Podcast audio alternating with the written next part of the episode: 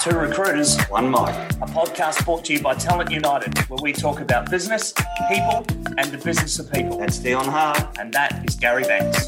This is the radio.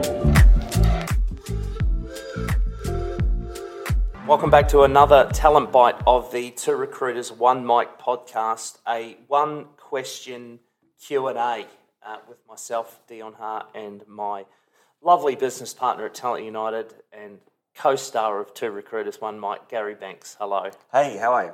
I'm good. I always love the little grin you get on your face when I give you a big up intro.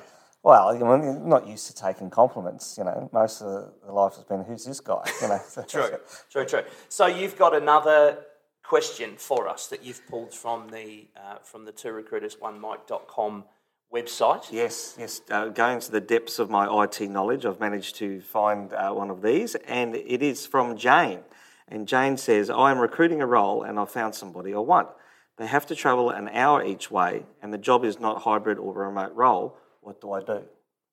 Mm, very topical topic at the moment in the world of hiring. So, okay, so she's trying to hire someone and she's got the person that they that she wants but yep. that person has an hour commute each way. Yep.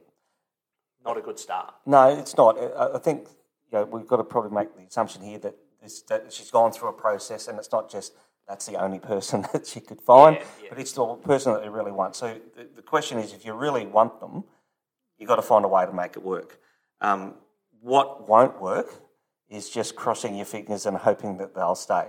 Because if um, yeah, and look, the, the, great resignation topic and all that sort of stuff, and we even talked about it on one of our previous podcasts, but it, it's shown us anything. It's that people, that, that, that commute, they're just over it.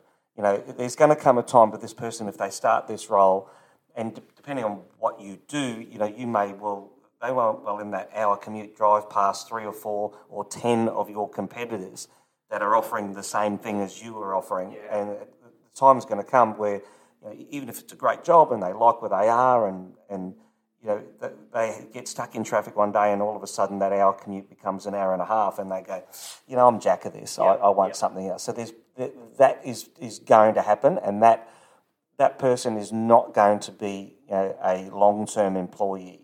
In the, the, great, the greatest probability is that's going to be the case. Yeah, the commute always seems the commute always seems doable at the outset when you're you know, still either in the honeymoon period of the role or, or you haven't got it yet, but you want it and you think it's because it sounds really exciting. You go, yeah, that, that commute's going to be fine. And then, you know, three months down the track, it's a living nightmare every day. You're getting out of bed going, oh, God, I've got to do it again. I've got to drive an hour again yeah. to get and, to work. And, and, what that commute is, is also uh, can be different. Uh, you know, depending on where you live, if you're in, if you're in Sydney, an hour might be okay. I'd say that would be the absolute tops. If you're in a lot of our work in Brisbane, people will go in an hour in Brisbane. It's virtually unheard of. And if you're in a regional area, and I, I used to, you to work, 100 k's. well, I mean, like if you if you live in the metros, uh, like in the, in the little metro uh, precincts of the regional towns, I never lived more than 10 minutes drive from yeah. a place yeah. that I'd worked when I was working in the in the region. So, you know, it's uh, it's a little bit nuts. So it, if there is going to be a travel, you know, it's not going to work. So you have to do something about that. So, so does she say there's no hybrid well, opportunity? Yeah, at the moment, and that, right. that's where that's the stuff I reckon we need to start questioning because if, if, if the COVID experience taught us anything, it's that you know a lot of roles can get done remotely that we probably didn't think that they could beforehand. Uh, and even if it's not the entire role, there's going to be elements or tasks within that role.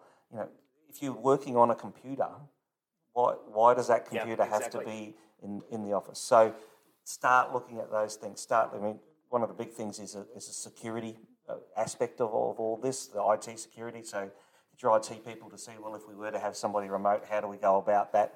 Um, you know, do they need parts of a program downloaded? Do they need to have the right tools? All that sort of thing. And I think what you, you have to do in this situation is to say, look, we're starting that it's going to be 100% in the office, but what we're doing is we're working it towards a, a, a hybrid situation for you, because I know that that's going to be important for you. And I tell you what, that's going to get a lot more buy-in from that, that potential employee. That yeah. you're, and, you're and maybe it doesn't. Maybe it doesn't have to be full time work from home. It might be well, let's cluster the work together so that there's you know three days a week of work that can be done from home, but there's two days a week where we'll, we'll bunch all of that office based work together.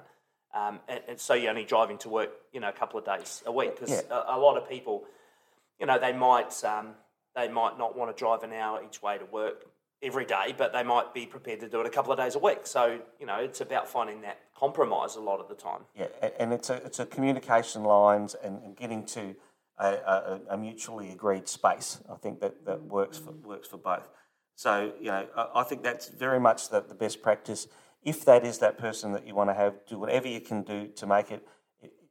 If you, don't do anything, you're not going to have that person uh, as a long term employee. Yeah, and I think also have a look at why you're saying there's no work from home you know flexibility and if that's a if that's a trust thing or a control thing then probably there's a bigger problem there that needs to be addressed before you worry about who you're gonna who you're yeah. hire so yeah and look I, I have seen that quite a bit in the areas that I, I work in they have uh, you know after the probation period or after we've just seen what you can do yeah you know yeah, we'll, we'll see what level you're at yeah and, and what your work ethic is and all that sort of stuff but you're right.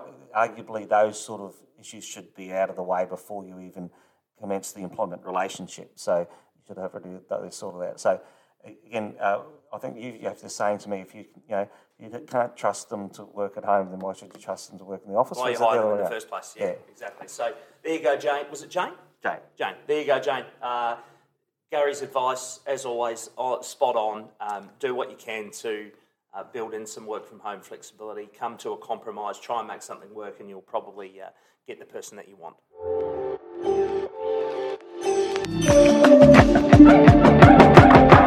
Thanks for listening. Please rate, review, and subscribe so we can reach more people. And don't forget, if you want to submit a question for our Talent Bites section, you can do so on our website, two recruiters, one mic.com. See you next time.